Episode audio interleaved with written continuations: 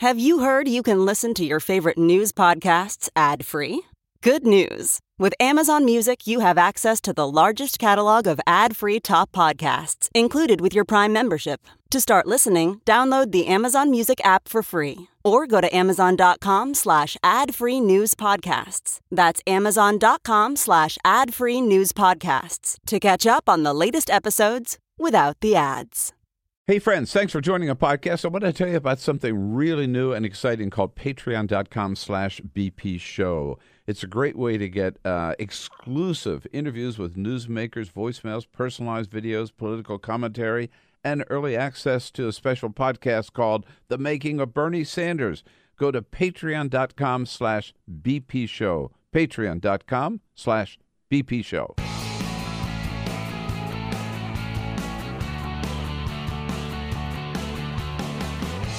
Broadcasting around the nation on your radio, on your TV, and online. This is the Bill Press Show. Yeah, what we need is more white people in this country, says Donald Trump. We don't need any more black people, any more brown people, or as he calls it, any more people from those shithole countries. There he is. You still think he's not a racist? Hello, everybody. What do you say? It's a Friday, actually. It's a uh, Friday. Friday, January 13. It's, January 13. What day is it? January 12, Friday, 2018. I date wrong, the date wrong.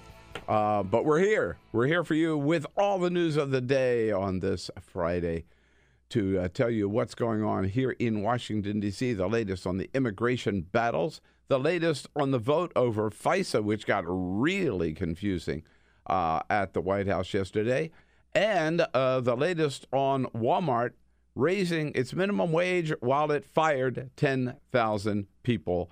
Yeah, they can't get their story straight at Walmart, trying to rebuild their image the same day they are trying to tear it down. And continued pain and suffering in California. At first, it was the fires, and now it is the mudslides, just going from bad to worse, it seems, out there. Uh, and uh, we've got our eye on that. And Donald Trump canceling his trip to London, which was going to happen next month, and blaming it on Barack Obama. I'm just surprised he didn't blame it on Hillary Clinton because he blames everything else on Hillary Clinton. So much to talk about this Friday. Give us a call. Give, not give us a call. Give us a comment on Twitter at BP Show on Twitter at BP Show. We hear from you what you think about the news of the day, we jump right into it. But first. This is the Full Court Press. Just a couple of other stories making news. Well, Fire and Fury continues to be selling out all around the country. Fire Yeah, and Fury. you can't buy it. You can't find a copy. Fire and Fury is a book about the Allied bombing of Germany from 1942 to 1955. Not the Michael Wolff book. The problem is there are other books titled Fire and Fury, and people are walking into bookstores and buying them. In fact, the one that I just Oh, referenced God. is written by a guy named Randall Hansen. He wrote a book called Fire and Fury.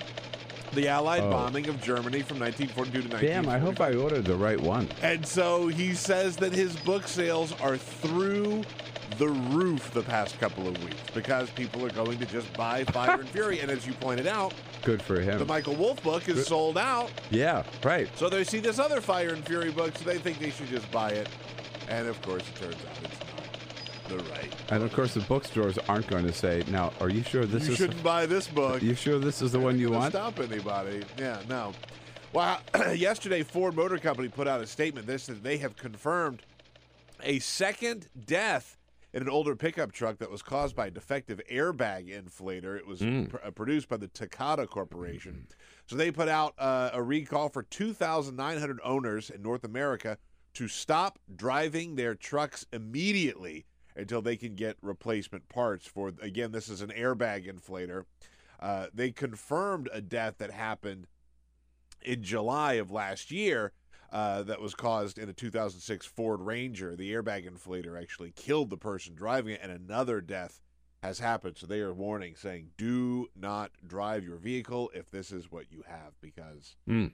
uh, it's dangerous. It's very, very dangerous." And uh, the holiday season is over, but that doesn't stop. Didn't stop one Costco shopper from taking the Christmas tree back to Costco that she had bought before the holidays. She bought a Christmas tree at Costco. Uh, She an had it up- artificial tree. Uh, no, a regular tree. A regular Oh. tree. A live tree. She brought it home. She put it up. They had the holidays. And then Costco is, of course, known for their very generous return policy. So she went back. This is in Santa Clarita, California. She went back to Costco, took the tree back, and you know what? They took it back. Get her a full out. refund. The, the needles must have been falling off it by that time. That's yeah. what was I- her reason for getting a refund? She just didn't want it anymore. She didn't need it anymore. Christmas is over. yeah, but then you put it out on the street, and then they, you know, So most people do it. people come pick it up.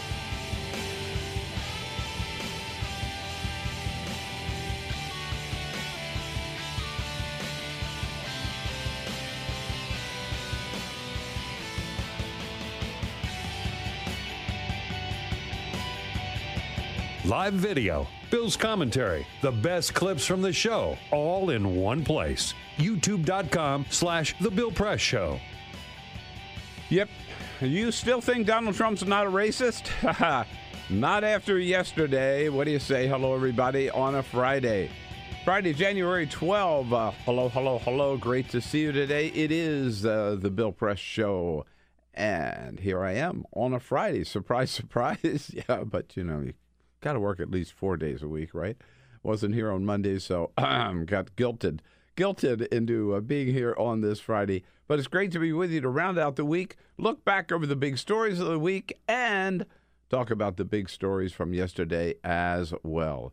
Great to see you today. Thanks for joining us wherever you are in this great land of ours. We start out in Washington, D.C., our nation's capital, but we end up right there, right, sitting right alongside of you in your ear, whether you happen to be uh, watching online on YouTube, youtube.com slash The Bill Press Show, or watching us on television on the great Free Speech TV nationwide, coast to coast, or out in the greater Chicago area on WCPT, the progressive voice of Chicago, or in Indiana on Indiana Talks. Hello, hello, hello again. And thank you for joining us.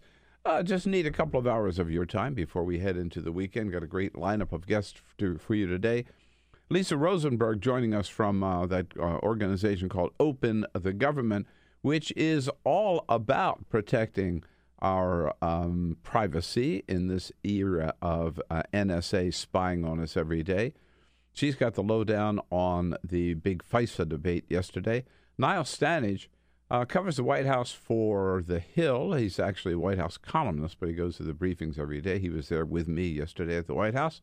Uh, he'll be here as a friend of Bill for the second hour uh, to talk about all things Trump. And Elena Schneider, campaign reporter for Politico, will be in as well. Before we get to the news of the day, I just have to uh, uh, give a little shout out to a very, very good friend, uh, Robert Siegel, All Things Considered from NPR.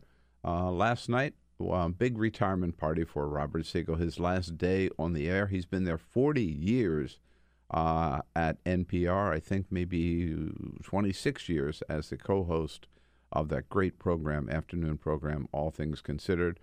Um, went to the party, uh, the retirement party last night. It was a wonderful affair. The entire staff of NPR there, and a lot of the former hosts of NPR, co-hosts like uh, uh, Linda um, Wertheimer, uh, who who works so many years with uh, with Robert Siegel. Uh, and what a great person, what a great voice, what a great broadcaster, uh, and what a great journalist. Just a, a, as p- several people pointed out, he had a curiosity about everything and really dug into stories. Uh, a real professional, great voice, and a great presence on the air. One of those broadcasters who makes all the rest of us uh, proud. So, uh, to uh, a great man and a great career, uh, and a big hole to fill uh, at uh, NPR. Um, all things considered. Hey, by the way, Peter, this is where you talk about a, a blast to past, right? Yeah, yeah, yeah. I got a call yesterday. You know what I'm gonna, what program I'm gonna do this weekend? What? The McLaughlin Group. Excuse me? Right. They Really? have brought the McLaughlin Group back Really? under the same name. The McLaughlin Group. Now, uh, breaking news: John McLaughlin will not be there. He's no longer with us. he died a couple of years ago, but they have a new co. uh, They have a new host. Uh, And his name is not McLaughlin. His name is not McLaughlin. no, Okay. I forget his name actually, but panelists include Pat Buchanan, Oh, come on. Eleanor Clift, Yeah. Clarence Page, Yeah. and then they're rotating uh, the fourth chair. And today or this weekend, I'll be in the rotation. So So it's the same old McLaughlin group, just it's the same old Without McLaughlin group McLaughlin. without McLaughlin. and apparently they got same name, yeah. same music, same graphics, Same set. same format, three issues, and then predictions at the end. Issue number one. Yeah, we're out. Right. Jeez, man. I'm telling you, flashback. Yeah. So, um, who says you can't go back in time? Yeah, that's right. there is life after death. I'm going to climb in the time machine this weekend. uh, by the way, I have no idea when it airs, but uh, you can find out in your uh, in your local uh, uh, listings uh, somewhere. Probably, I think it was on CBS and PBS. I'm not sure where it airs. Uh, McLaughlin Group this weekend. Uh, check it out. Oh yes. Oh man. Oh man. Oh man. Yesterday, the uh, immigration debate got a lot hotter. Uh, so here's what's happening. You know, remember the day before president two days before the president had this uh, wild meeting at the at the uh, White House with all the um, uh, not all but a lot of Democratic and Republican congressional leaders in the cabinet room. He invited the media in. They were there for 55 minutes, which is totally unprecedented. And they had this wild discussion back and forth about what had to be in a bill, what shouldn't be in a bill. And Donald Trump clearly uh, not knowing what he was talking about, uh, switching sides, contradicting himself. At one point, saying, "I'll go for a clean DACA bill," and then then he was uh, reminded by Kevin McCarthy from California, "No, you can't do that. You have to have the wall in there." He says, "That's right. We need to have the wall." He put out a statement after the meeting saying, "Got to have a wall." The next day at his news conference with the Prime Minister of Norway, says, "No, I got to have a wall." So yesterday, uh, a couple of things happened. One is there were six senators, uh, Jeff Flake and Lindsey Graham, among others, Dick Durbin, Democrat, Bob Menendez, uh, Democrat from New Jersey. Uh, I forget the others, a couple of others, uh, um, and they came they came up with a a, a deal. They they announced we got a deal, we got a bill, we got a bipartisan bill. It has protection for the dreamers, and it has uh, it, it, it has border security in it too, but it did not have a concrete physical wall. And Donald Trump immediately said, "No, that bill's no good." Uh, so We almost had bipartisanship that everybody Almost. seems to want. we almost had the kind of bipartisanship that Donald Trump had said he wanted to see when he met with those legislators, uh, some legislators, that group of legislators, a couple of days ago. So then Donald Trump has another meeting yesterday, He calls some more people down to the White House. Dick Durbin and Lindsey Graham went down. Tom Cotton was there, a hardliner on immigration. Lindsey Graham and Dick Durbin went down there thinking that they were alone, the two of them, going to meet with Donald Trump and say, Here we are, Democrat, Republican, we got the answer. We'll tell you how, how you can solve this problem. Instead, they show up and there are a couple of hardliners uh, Goodlatte, the congressman from, uh, from Virginia, and Tom Cotton, the senator from North Carolina. Uh, at any rate, and in the uh, process of this meeting, as has been confirmed by these senators who were in the meeting, Republicans and Democrats, and the White House has not denied this. Uh, they're trying to explain to the president, well, you know, Mr. President, there are already some people, you just can't block everybody from coming in here. We already have some uh, situations where, because of the extreme danger in their home countries, we, for years, under Republicans and Democrats, Republican presidents and Democratic presidents, we have given these people protected status.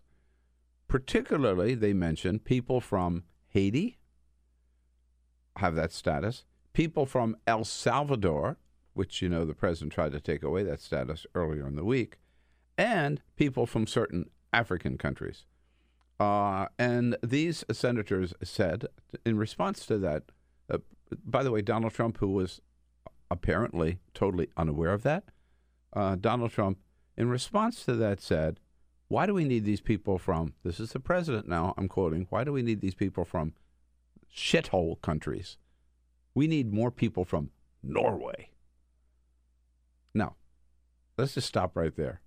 What's the difference between the people from Norway and the people from Haiti or from El Salvador or from African countries? Yeah, you got it.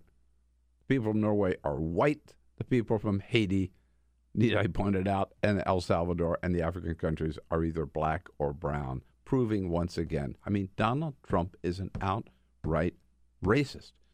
This is not the first time, friends.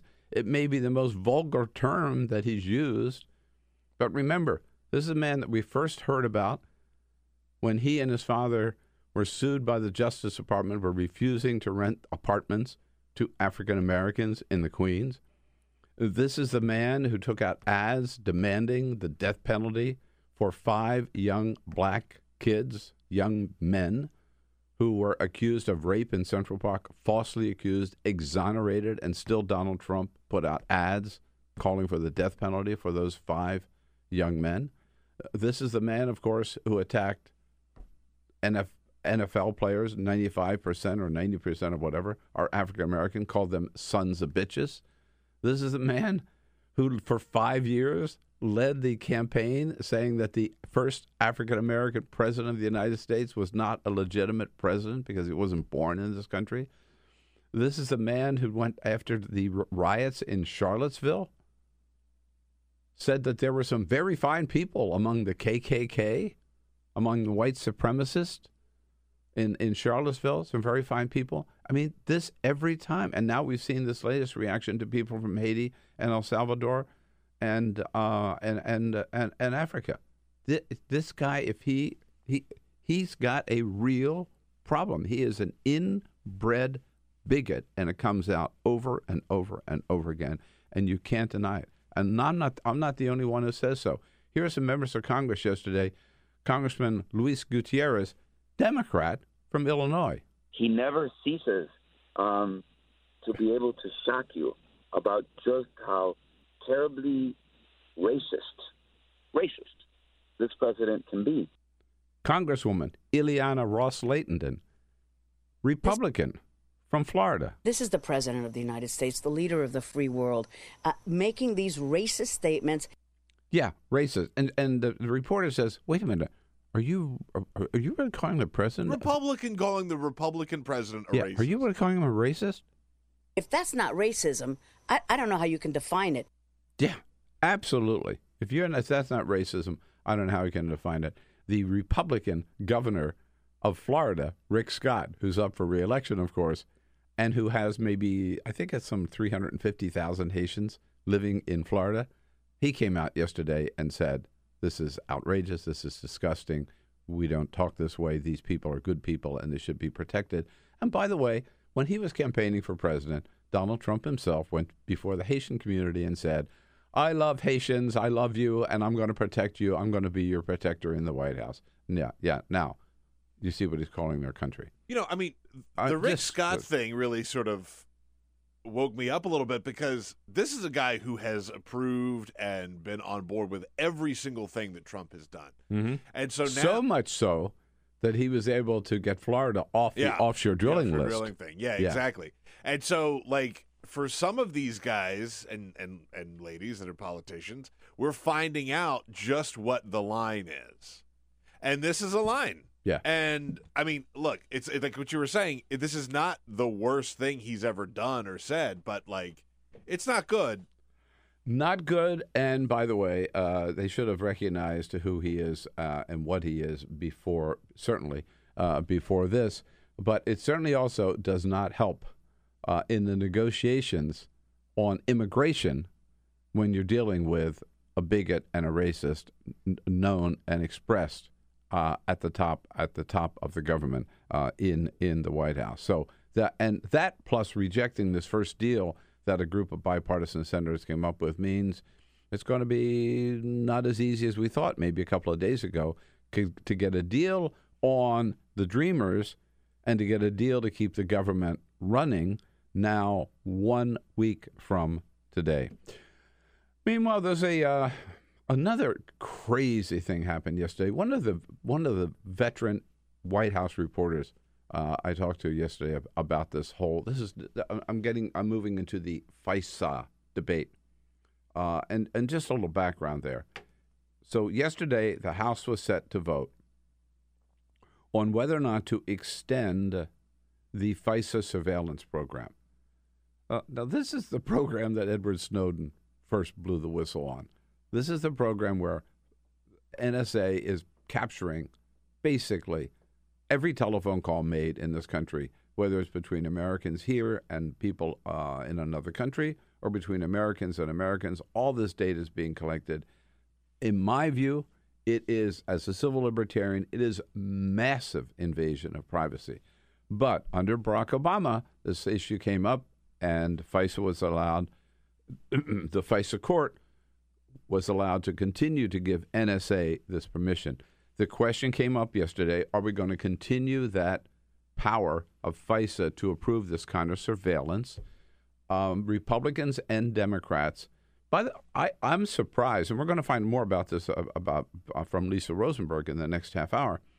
Uh, I'm surprised there was not more um, uh, uh, opposition. I, I, was about to mention I, I, nobody, nobody that I know of. Maybe Rand Paul is the only one who said we shouldn't be continuing this program. We should be questioning it or maybe stopping it. We've been doing this show long enough that I remember when this was the biggest issue in Yeah, the country yeah. for a couple of weeks. Are we going to allow NSA to do this? Well, there was no such debate this time. And by the way, by the way, that debate happened before we found out that the NSA was actually spying on us. Like Right. we had concerns before we even knew what the NSA was Before up to. Edward Snowden blew the whistle. and right. now we know what No. they're up to, and like we're Yeah. not losing our minds. So it was almost automatic. In fact, the White House put out a statement night before last saying uh, the president approves the continuation of this program. And then yesterday morning on Fox and Friends,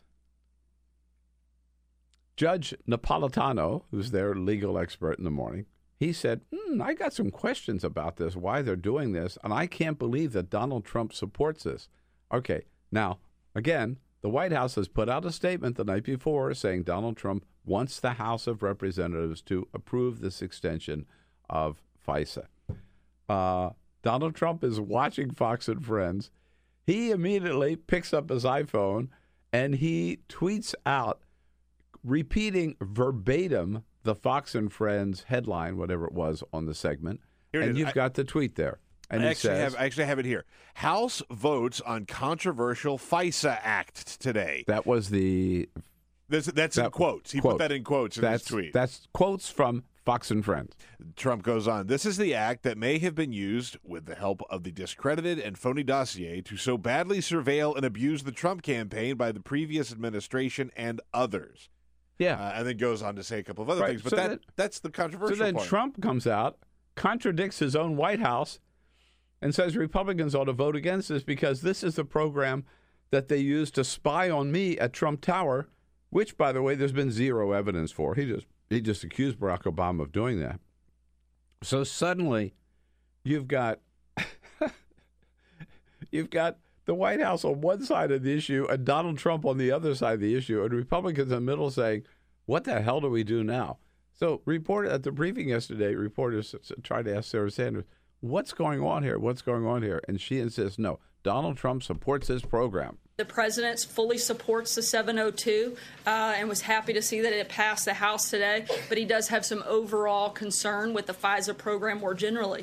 Yes, and she said, "Here's what he wants. He wants a program that's going to get the information but still protect our privacy." The president doesn't feel that we should have to choose between protecting American citizens and protecting their civil liberties. He wants to do both, and that's exactly what he's going to do. Uh, we don't see any contradiction or confusion in that. And it was just mind boggling to sit in the briefing room And hear, and the reporters kept saying, "How can you say this is not contradictory? How can you say this is not confusion when the White House says one thing one the one thing the night before, and the president says a totally different thing the next morning?" And she insisted it was all consistent. It was all consistent, and the only reason he was concerned about FISA at all was because there was she kept saying ample uh, evidence that Barack Obama had used FISA, through FISA had used NSA to spy on Trump Tower during the campaign. Again, that allegation, which has never, never, never, never been proven. It, it's It- sort of like if if you are a person who supports Trump and you are a person who, for, who supports FISA, first of all, shame on you. But if you are, that's not a crazy thing to come out and say like, I believe that we should be as safe as we can, but I also have some concerns. Fine, let us have that conversation. Like Trump, Yeah. Trump doesn't want to have that conversation because he doesn't know what FISA is. Like he has no idea. Ask like the next reporter that talks to Trump should just ask him, "Can you tell us what FISA stands for?" Mm-hmm. Because he doesn't know. No. And so, like, if that if that's his beef, as Sarah Sanders says, if that's his problem, then have the conversation. You're the leader of the free world. You can lead Right. that conversation if you want, but he can't do it. No. Uh, so I ran into uh, a senior White House reporter at this reception for uh, uh, Robert Siegel last night, and I said, "So, what did you? What was your take on this whole thing about FISA?" He said, "It just proves that Donald Trump has no idea what he's doing, and no idea of the uh, uh, of of the issues at all." Uh, the briefing started yesterday with Steve Mnuchin, the Treasury Secretary, coming out. A lot of hype about the tax cut bill. Steve Mnuchin saying that as of next month, actually, they're moving fast. As of next month, 90% of American workers are going to see a bigger take home paycheck. This new guidance will mean that workers and their families will receive larger paychecks starting in February. Uh, Steve Mnuchin also said because of our tax cut bill, uh, Wall Street feel I'm, I'm sorry, not Wall Street, Walmart, Walmart is feeling so good about the economy that they've announced today they are, are raising their minimum wage to eleven dollars an hour. By the way, which is nowhere near enough. Eleven dollars an hour, you still working a forty-hour week are living in poverty. at Eleven dollars an hour. Um, why not fifteen dollars an hour? Why not twenty dollars an hour? At any rate, he saluted Walmart for raising its minimum wage to eleven dollars. Uh, somebody in the crowd uh, of reporters pointed out that Walmart also yesterday closed. What was it? Uh, how many? Fifty-three Sam's Club stores With no warning. with no Just warning at all. them. This is sort of their answer to Costco, right? Sam's Club, the discount stores. Uh, that 53 stores closed yesterday. People showed up and and were given a pink slip saying this store is no longer in business.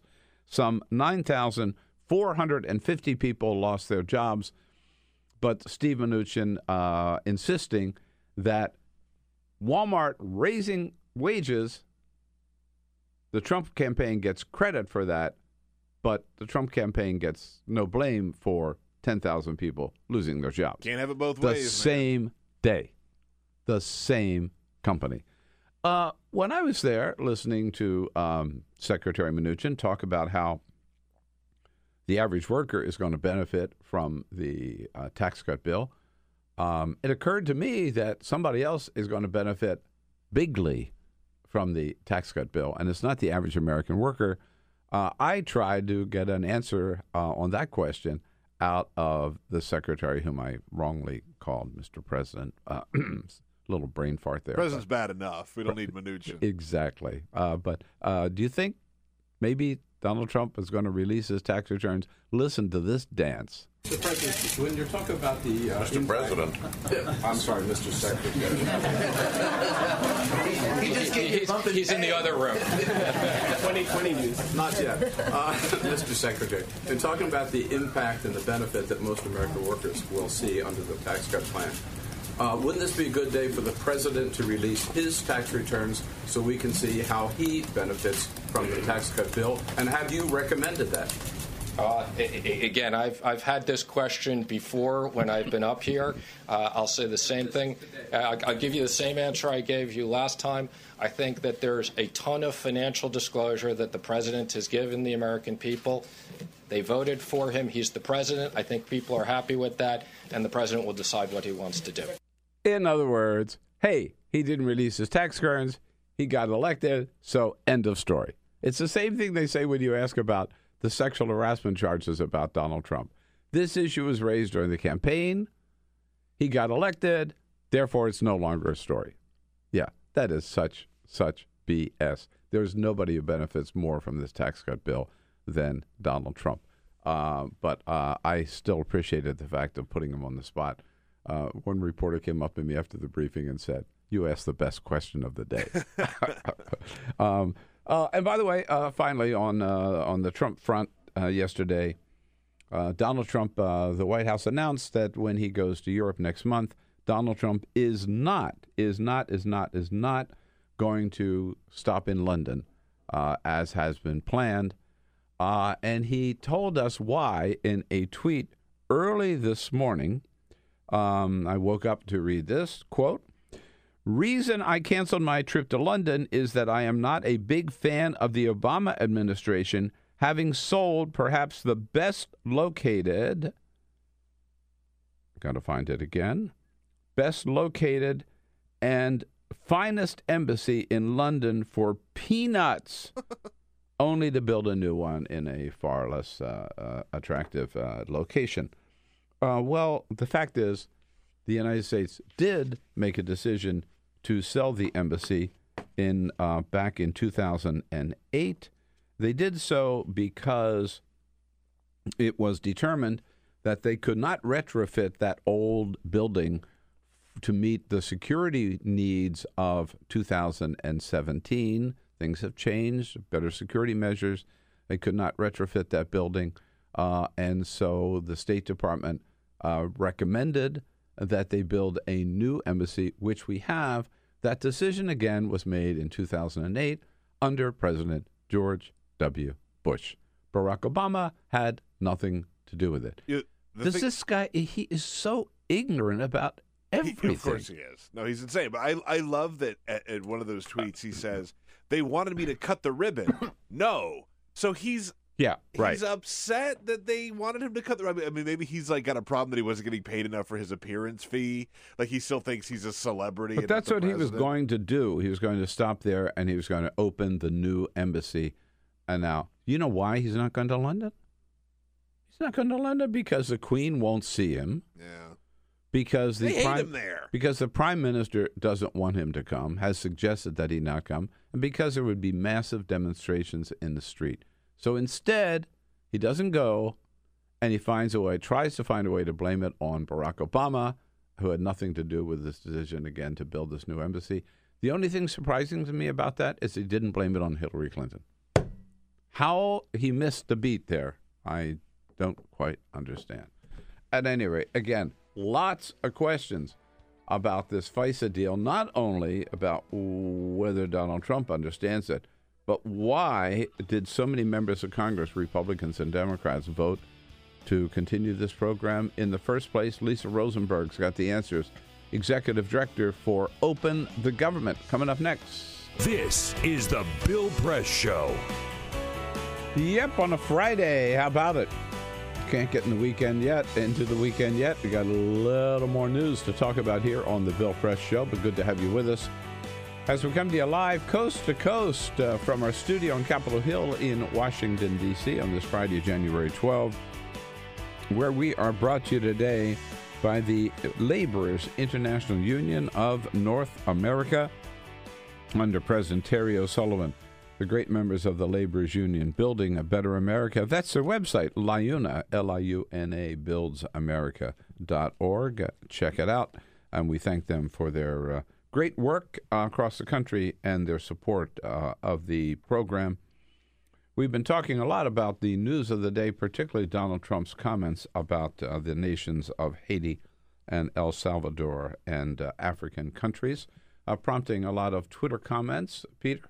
Yes, indeed. We're on Twitter at BP Show, at BP Show. We got a comment here from LO who says we don't need a racist president picking and choosing who deserves government services. It explains the lack of empathy and aid to Puerto Rico. Remember how Oh, yeah, Like, right. This now makes a lot more sense uh, how he feels about Puerto Rico. add. Puerto Rico to the list. yeah, right? uh, we are also uh, in our chat. we need room. more people from Norway. That's what we need. We really do. Need More people from Norway. Thank you, Mr. President. Mhm. Uh, also, we have our chat room at youtube.com. Although maybe not, they're socialists. youtube.com slash the bill press show youtube.com slash the bill press show uh, tad says a year in and the bad thing is we're being accustomed to his racist comments stupid tweets doing a 180 on issues etc and that's uh, something that a lot of people have said. You can't get comfortable here. You can't get comfortable with the like every day something horrible comes out. And if that just becomes normal then we're just going to become desensitized to it. Send us your comments on twitter where we are tweeting at bp show at bp show and again in our chat room youtube.com slash the bill press show Uh, and as I mentioned earlier uh, at the uh, briefing yesterday, it was um, it was sort of an uh, Alice in Wonderland kind of experience because here we had the White House put an official statement saying we support extension of the FISA program, uh, FISA court program, and uh, on surveillance, and the president the next morning tweeting. I don't support this. This is a bad program. They used it to spy on me, and Congress is caught in the middle of what the hell they do. What's the FISA thing all about? Anyhow, joining us, Executive Director of Open the Government, Lisa Rosenberg. Hi, Lisa. Good to see you. Good to be here. Boy, where do we start? Um, let's start with FISA. What is the FISA court, anyhow? Re- just remind. We haven't talked about this for a long time, so kind of bring. Re- let's go back. Remind us what's FISA. So FISA is actually the law um, that permits the National Security Administration to spy on foreign people. Um, that's it's intended and designed to protect us from terrorism. And because these people It's outside Foreign Information, in Foreign Intelligence Foreign Intelligence Surveillance Act. Act. Yes, okay. sorry, the, the acronyms. Right. We get And- used to them. And there's a court, right? A There's a FISA FISA court. It's a very sort of secretive court, and it's it's hard to find out information about what's going on in that court. Um, very unlike our traditional courts that we're used to. Um, so the FISA bill permits this court, and it also permits this spying of foreign people by um, by the National Security uh, Administration. So they, and that is that was all after 9/11, and it was designed to protect our safety from and to protect us from terrorism. And The so the bill that was up was to extend to reauthorize, which is a very you know common, normal, standard thing to do. But When is the last time it was reauthorized? um, that is a good question. I, it was a few years ago, and I would. Okay, But the point, as I recall, it was under President Obama. yeah. And the problem with the reauthorization, the problem that we've discovered since this, you know, since um, we've lived with this FISA bill for so long, is that it's um, it's misused.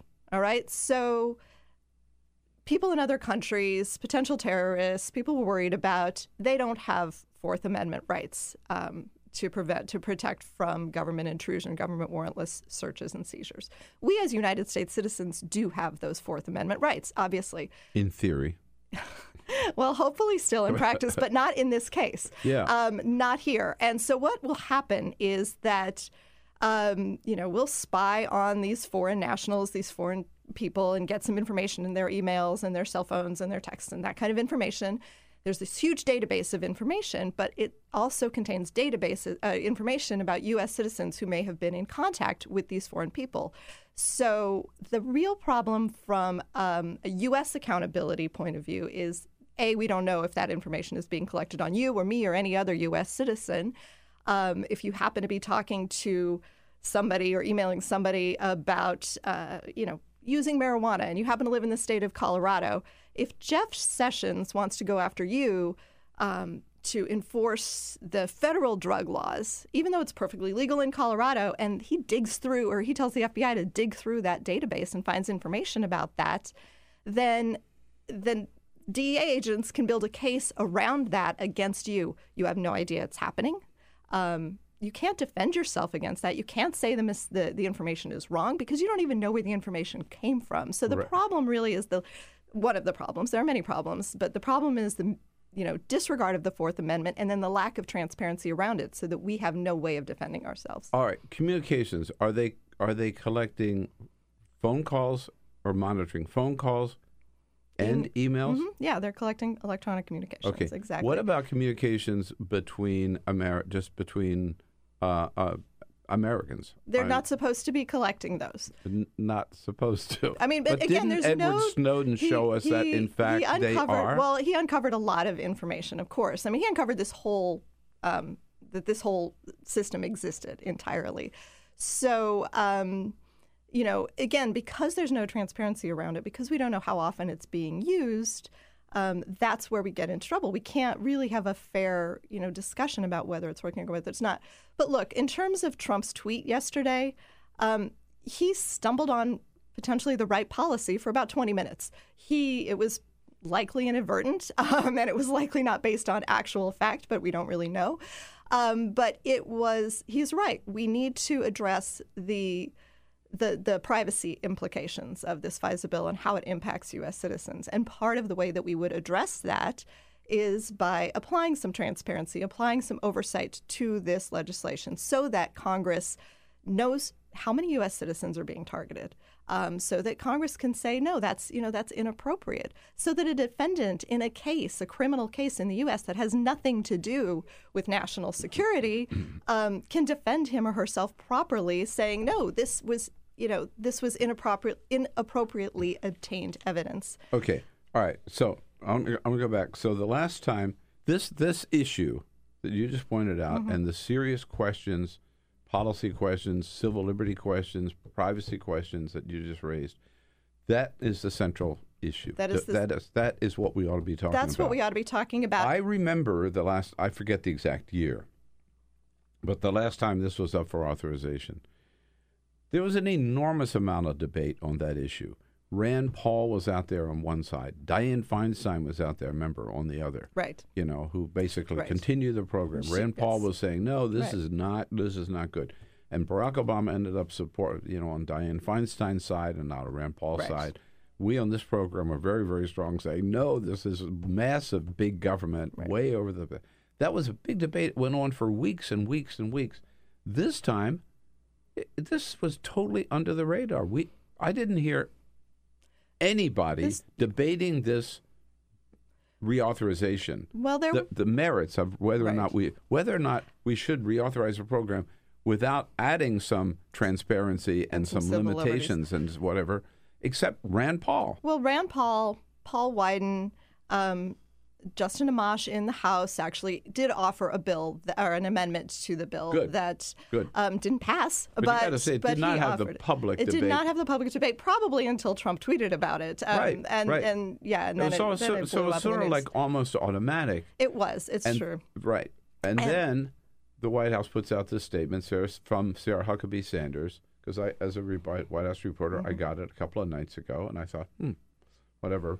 And then the next morning with this Trump tweet that uh, um, House votes that morning. House votes. So I tweeted after watching Andrew Napolitano on Fox and Friends. Don Trump says House votes on controversial FISA Act today.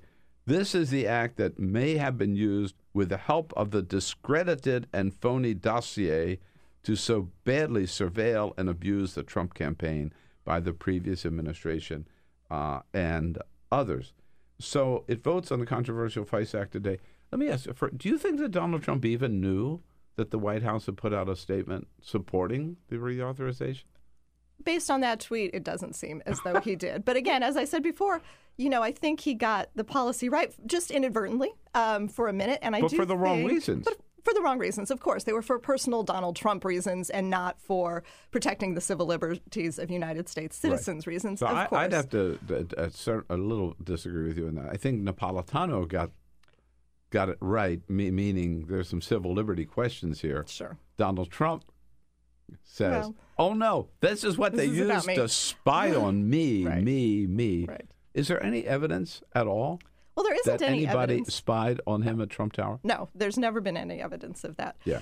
But, you know, look, the fact of the matter is, because this is so secretive, you know, who knows, right? I mean, and if, if and that's really kind of, you know, that really highlights the problem is if we don't know, we won't know, we can't know, um, because it's just completely under wraps. So yesterday morning, Justin Sink uh, was in from Bloomberg News, uh, White House reporter, and, and he was the first one that caught this and said, "Whoa, whoa, whoa! What's going on here? This is a total contradiction." Yes. Uh, at the briefing yesterday, Sarah Huckabee Sanders, probably ten times in a row, from ten different reporters, denied that this represented her statement and Donald Trump's tweet represented any contradiction at all. Right. I mean, and it, obviously it represented a contradiction because the White House position was a straight reauthorization without fixing any of these civil liberties issues or these transparency or accountability issues.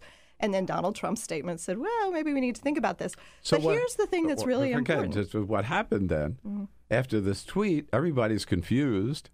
Members of Congress are confused. The Republican leadership is confused because their position is they think with White House support, full steam ahead, and suddenly the commander in chief says, "No, I don't like this stinky bill." So John Kelly, chief of staff, and Marc Short, isn't that his name, the uh, legislative uh, liaison from the White House to Congress, rush up to Capitol Hill and had to uh, unplanned, of course, and walking around from room to room saying, "No, this is the We support official this." position." Right, right. God. But but here's what I think is you know this What isn't over. This, Mouse operation. It is. This isn't over yet, though. The Senate still has to vote, and the Oh, Senate is good. scheduled Okay. to vote on Tuesday, Tuesday evening, um, and that's what's really important. So if Donald Trump is legitimately concerned, for whatever reason, his own personal reasons, or for you know concerned about the civil liberties of, of people in this country, if he is legitimately concerned, he can go to Mitch McConnell and say, "Look, let's fix this. We have the Wyden Paul amendment, the Wyden Paul bill, that is a really strong bill that still allows us to protect our national security while protecting the civil liberties of U.S. citizens, which is what Sarah Huckabee Sanders was saying the Is White what? House meant all along, which isn't exactly true, but. But if that is what the White House means now, fine, I'll take it. Then let's see some leadership and let's see the Senate address this issue. They have a chance to fix this bill. Uh, Mitch McConnell is not inclined to change it and to amend the bill. He is very much right now inclined to just take up the House bill and pass it without any of these fixes. But we have a president who, at least again briefly, said that this bill needs to be fixed. So let's let's see the leadership and let's have him fix it on Oh Tuesday. no, that's very interesting. So, um, almost indirectly, right? Uh, Donald Trump could be prove to be an ally exactly. in in Exactly. this uh, in, in this in this case. And- and if if he took the libertarian or the the civil libertarian Right. position Mhm. Of protecting our privacy from this massive super spy operation that Right. we've got called called NSA. Right. Yeah. I mean, and if he understood and decided to talk about checks and balances, which is another thing that should appeal to Mitch McConnell, Congress should know what's going on with this with this spy program. Congress should have the ability to oversee the NSA and say, you know, you're or the FBI, you're doing too much, you're digging too deep, this isn't authorized, this isn't appropriate. And Congress really doesn't have the authority to do that currently either. So those checks need to be put in place. And again, that seems like that's something Mitch McConnell would actually approve of and support. But he is going to need some outside um, support to to change this bill. I again, I'm not optimistic that McConnell is likely to take up an amendment to this bill, but perhaps with some leadership from the White House, he would do that. But um, and so this comes up on Tuesday. Mhm. Let's hope there's more of a debate in the Senate than there was in the House on on this in terms of hearing both sides, and some strong voices. Ron Wyden and And Paul, and, And- he and- has threatened. Rand Paul. Rand Paul has threatened to to filibuster. So um, you know we'll hear we'll hear we'll have some debate. We'll have some conversation. Where it ends up, um, you know, is anyone's guess. Uh, are any other Democrat? Are Democrats just kind of? I mentioned Senator Feinstein, who's always been a hawk on intelligence. She has, and she continues to be. But I think that the feeling on Capitol Hill is that she too could be moved um, at this juncture, as opposed to where she was during the Obama administration. Look, it's hard to disagree with your intelligence agencies. It's hard to say no. If your intelligence agencies say we want X, it's hard to say no, you're only getting Y um, if you're a member of Congress. But I think we have the evidence now to say you can have both.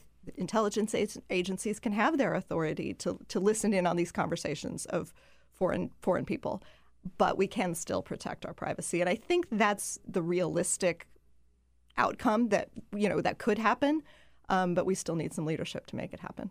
under the present program, uh, phone records of American citizens are are not being collected by NSA, but are being collected by the phone company. I'm trying to remember what. the right, and then they was. have to uh, then they go into this. There's a database of all of these phone records. Again, when they are connected with the information being collected from um, foreign nationals. And and that's that database is held by the phone companies, and then NSA can access it if they have permission of the Well, FISA a- court. Is it? There's a, there's a, yeah, they, I mean, again, it's so secretive. We don't know all the details. But yeah, the FISA court can, uh, the NSA has access to this. It's the, the problem that we're really concerned with in terms of this, this particular issue in the civil liberties is, is not even the NSA so much as the FBI. When they access it for sort of these, you know, without a warrant, they don't need a warrant from the FISA court or anywhere else. They can just access it and sort of dig into, um, you know, the records of U.S. citizens. Right. And that's the part we're really concerned about. All right. So if anybody, if this is a, a, a big issue, I guess the uh, uh, the focus now should be uh, calls or emails or whatever uh, to members of the Senate I think saying, that's exactly right. Saying you have the opportunity to fix what the House didn't fix. right, don't let this be a rubber stamp and Mhm. automatic vote in the Senate. Exactly. Let's have a real honest debate.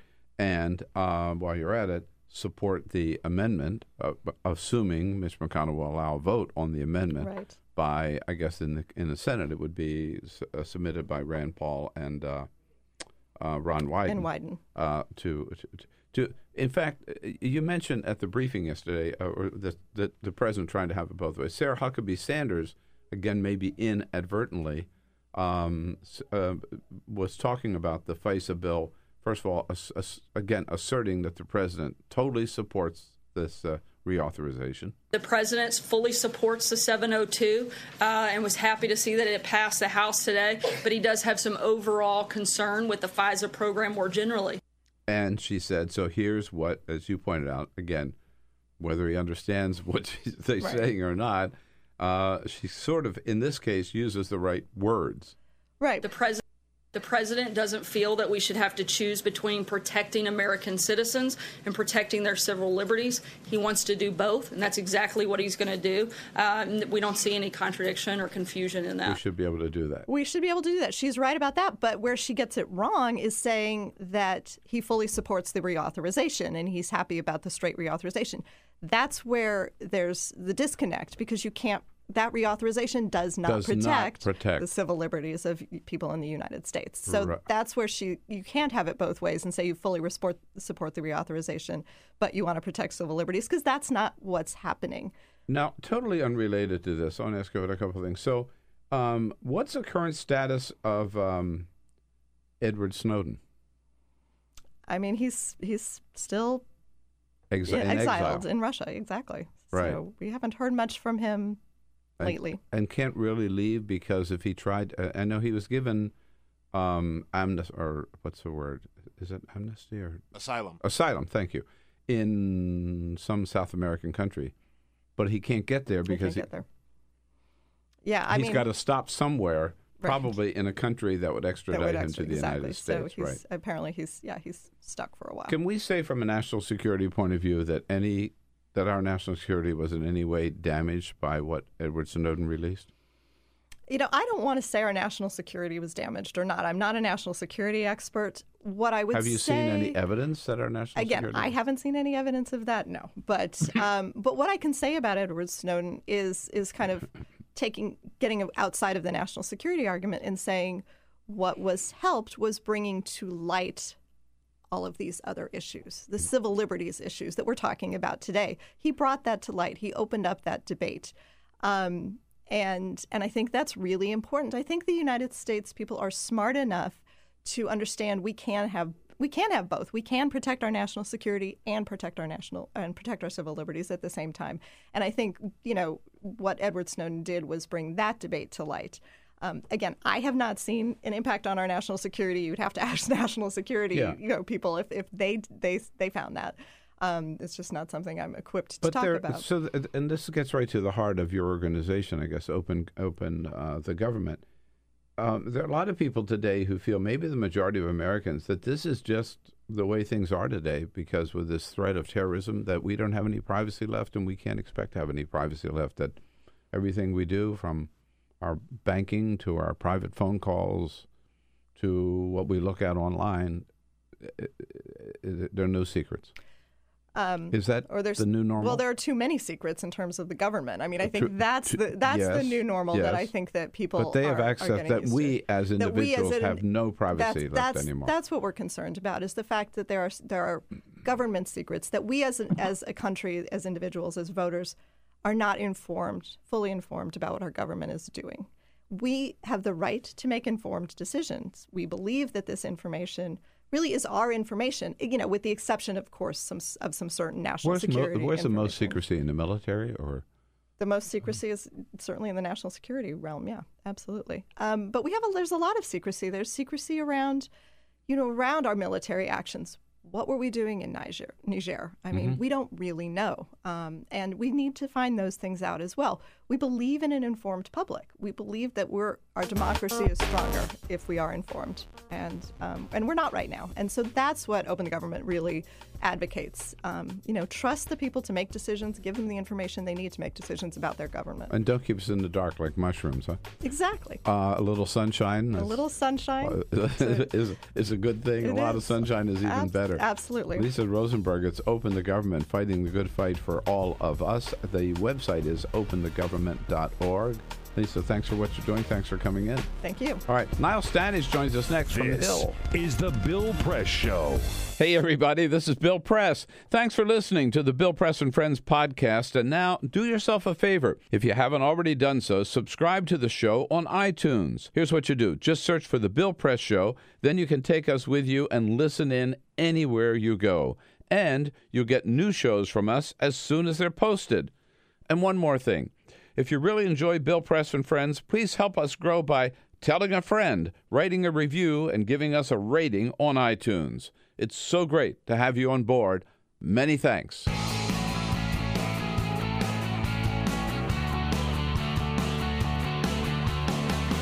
Broadcasting around the nation on your radio, on your TV, and online.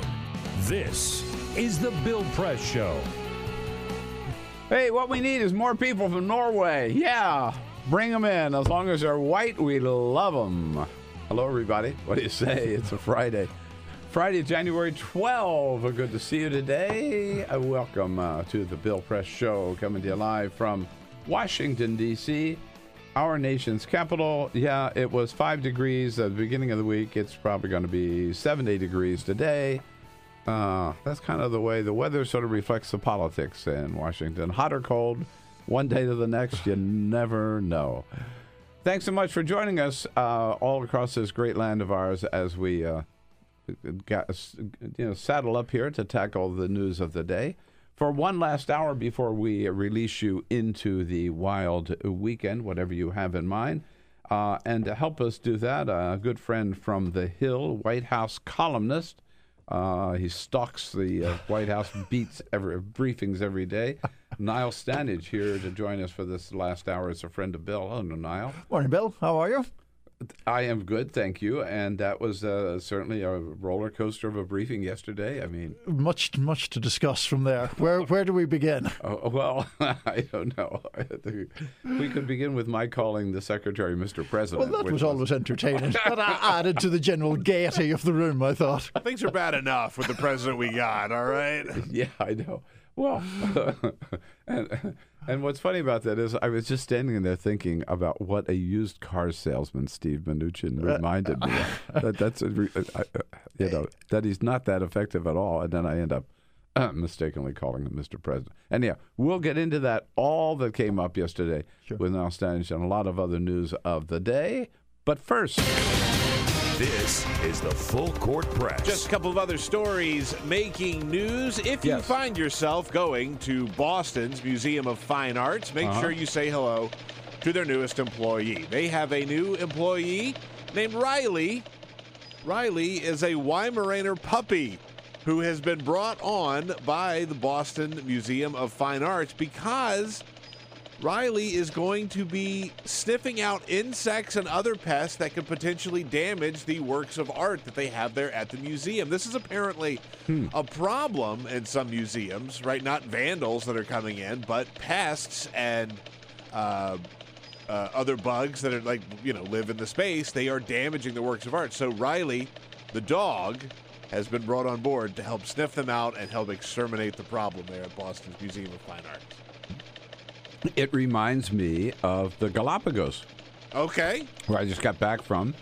You get on a plane to go to the Galapagos, and they spray inside the plane because they don't want any in, they don't want any insects to go from the mainland to the Oh, Galapagos. Galapagos. No kidding. Mhm. Oh, well, there you Yeah. go.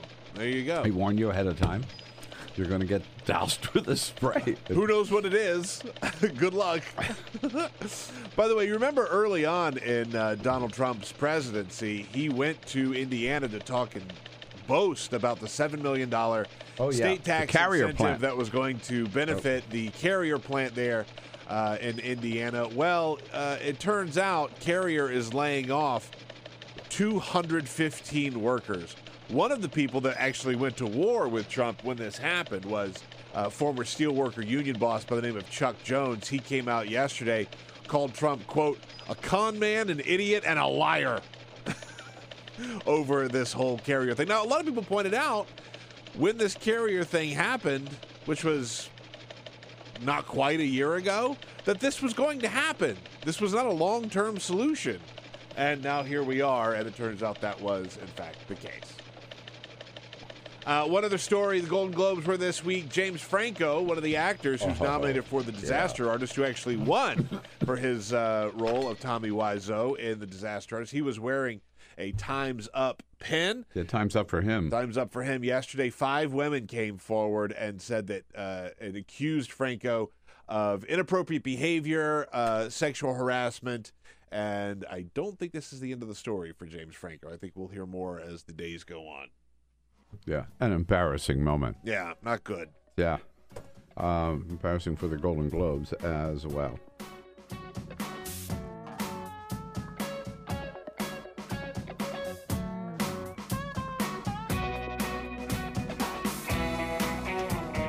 This is the Bill Press Show. Yeah, one thing for sure Donald Trump doesn't like people if they're black or brown, doesn't want them coming into this country. Can't tell you what he called their host countries, but uh, if you're white, if you're from Norway, oh, yeah, welcome, welcome. He said that yesterday at the White House, and the White House does not deny they were the president's words. Hello, everybody. Great to see you on a Friday, Friday, January 12. Welcome to the Bill Press Show. We are joining you coast to coast all across this great land of ours on every single platform we can find. We're joining you online on YouTube, youtube.com slash The Bill Press Show. Looking at you on television on Free Speech TV. Uh, thank you for joining us there, part of the DirecTV network. And, of course, out in Chicago on the big progressive voice of Chicago, WCPT. In studio with us, Niall Stanage is a White House columnist for The Hill. Uh, Niall, you and I were both at the uh, White House briefing yesterday, um, and it started out with Treasury Secretary Steve Mnuchin uh, talking a little bit of hype, saying that the tax cut bill, we are moving fast to implement that, and next month, 90% of American workers are going to see more money in their paycheck. Here's the secretary. This new guidance will mean that workers and their families will receive larger paychecks starting in February. Is that true? And if so, how much bigger? I'm not clear that that is true. Now, I am not uh, an expert on this particular tax bill. My understanding was that benefits that might arise would mostly um, be apparent when people start to file their taxes, not around this period, but 12 months from now. For those people who do benefit. Now, there are people who are much more expert than me in tax policy who have calculated who will benefit and who won't. Right. He also, the secretary said, and because of our tax cut bill, we're seeing country companies do the right thing. Like today, Walmart is announcing, this was yesterday, announcing they're raising their minimum wage to $11 an hour.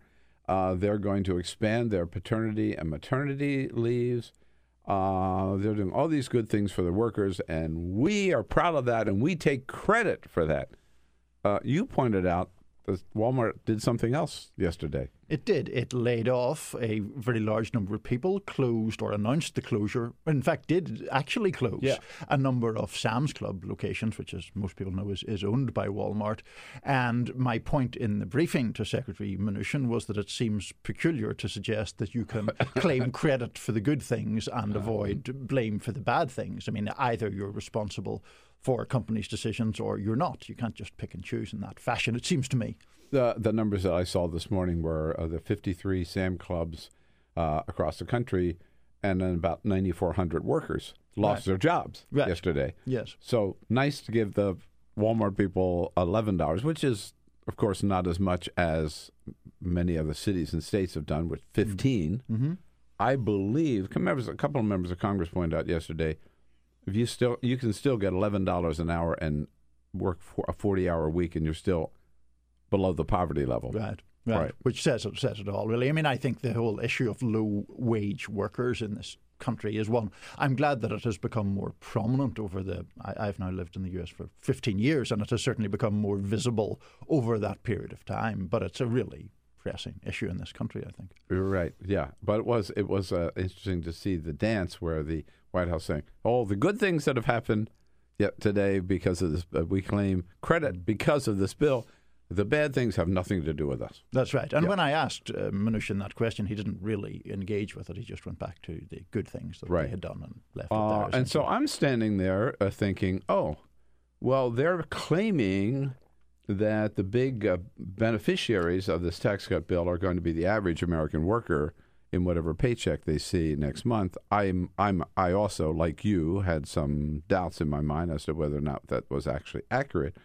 But it did occur to me that there are some people who are going to benefit a lot more from the tax cut bill. Uh, and what about them? So, um, again, mistakenly, for some reason, calling him Mr. President, not Mr. Secretary. Aside from that little flap, here's my question. Here we are. Whoops. Mr. President, when you're talking about the uh, Mr. President. I'm sorry, Mr. Secretary. He's, he's in the other room. 2020 news. Not yet. Uh, Mr. Secretary, in talking about the impact and the benefit that most American workers will see under the tax cut plan, uh, wouldn't this be a good day for the president to release his tax returns so we can see how he benefits from the tax cut bill? And have you recommended that? Uh, again, I've, I've had this question before when I've been up here. Uh, I'll say the same thing. Uh, I'll, I'll give you the same answer I gave you last time. I think that there's a ton of financial disclosure that the president has given the American people. They voted for him. He's the president. I think people are happy with that, and the president will decide what he wants to do. All right. So he didn't release his tax returns when he was a candidate. He got elected.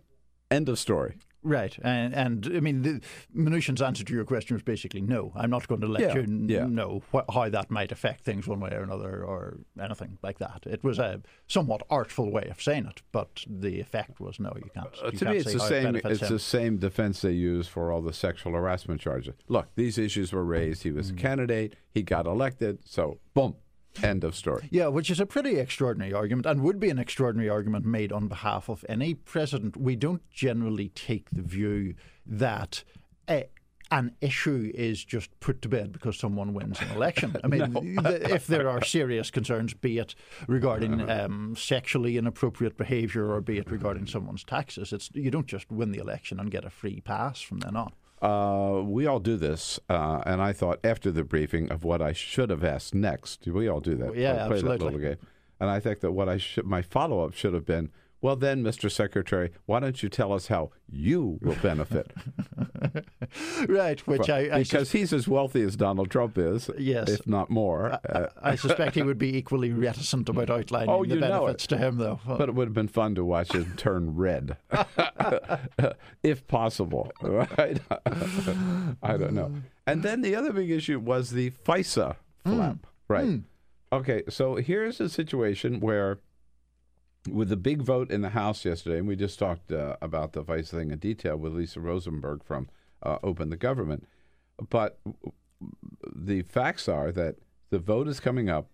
The White House takes a position to reauthorize the FISA program. Uh, the White House takes a position, puts out a statement, which you and I received from this press secretary the night before the vote, saying the president supports this. The next morning, uh, before 7 a.m. or around 7 a.m., the president puts out a tweet saying this is a bad deal. Right. And the White House White House press secretary yesterday insisting there's no contradiction. That, that's, how can they how can they make that claim? It, it's I, I, think it's just the most. Um, I mean, it's a fairly absurd claim. I think it's just trying to get the most politically, uh, I don't know, tenable way of, of just avoiding saying anything very much. I did think it was notable in the briefing, and I noted this on Twitter. Um, Hallie Jackson of NBC News was yes. one of the people to make that point, yeah. and I thought got an unusually uh, irascible response from the oh, press yes. secretary, who called the premise of the question ridiculous when it clearly wasn't.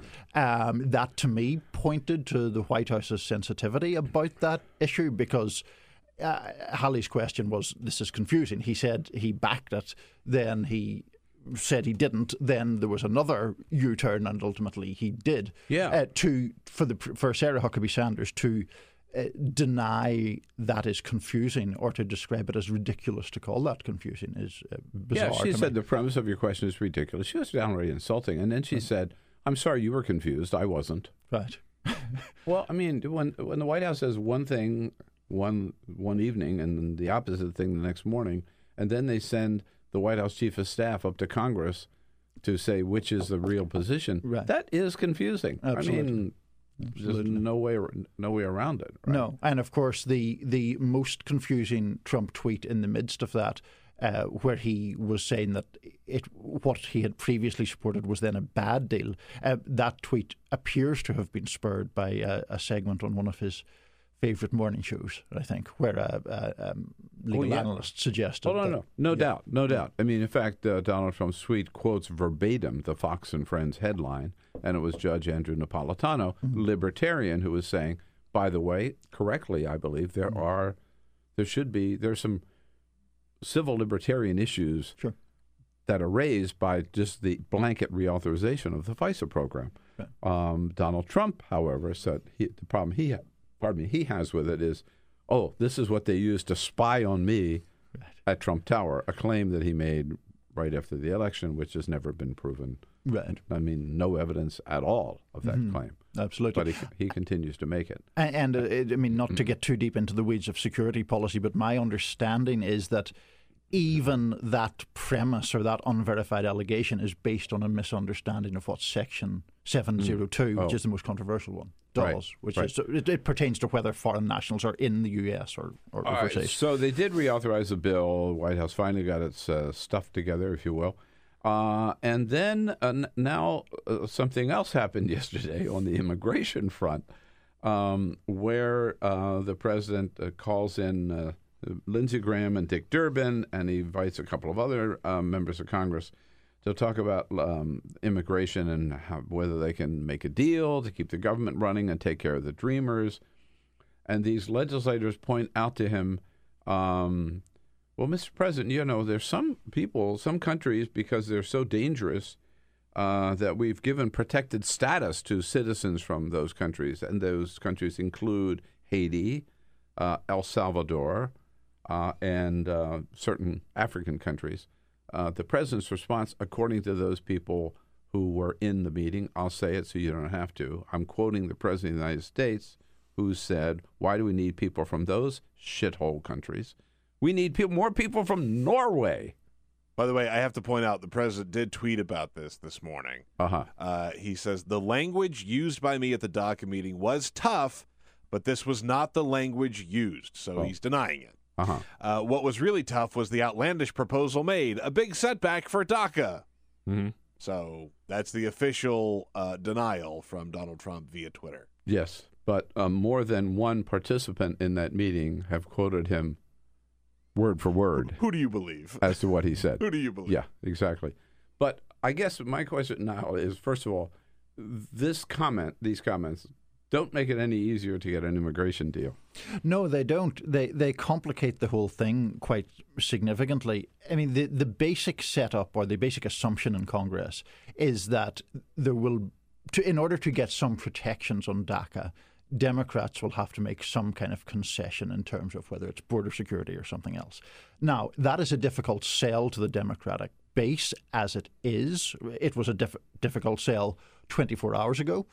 Now, for Democrats to say, well, we're going to make some concessions on uh, immigration or in border security to a president whom a very large swath of their base now considers racist, uh, and you know, w- with uh, citing those comments, the, the base isn't going to be happy about that, I would imagine, and it's going to be much more difficult to reach a deal. Well, when you have um, a- a man by the name of Donald Trump who has um, was sued by the Justice Department for not renting to African Americans, Hmm. uh, who um, even after they were found not guilty, accused the five Central Park teenagers of rape and said they should have been uh, given a death penalty or whatever for that. Uh, called the NFL players, 95% of whom are African American, sons of bitches, right? We know after Charlottesville said there are some very fine people among the KKK mm-hmm. uh, who led the birther movement, denying the legitimacy of the first African American president for five years. And now, who says basically it comes out against any immigrants who are black, brown, or black or brown, mm-hmm. and saying we really prefer people who are white coming here. Mm-hmm. It makes a pretty strong case that this guy has some problems with people of color, if not being an outright racist, doesn't it? Oh, absolutely. I mean, all of those comments are hugely problematic.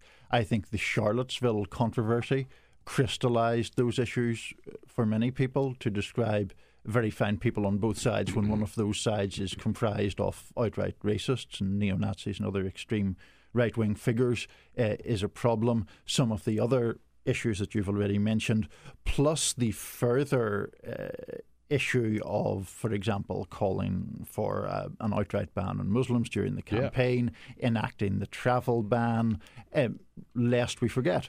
When Donald Trump uh, first launched his campaign in that speech in Trump Tower in June 2015, Yeah. he described um, immigrants as uh, well. He said that Mexico was sending rapists Yeah. over the border of the United States. So you put uh, those things together, and I think it's no surprise why uh, so many people are very um, well believe that Donald Trump holds some noxious beliefs.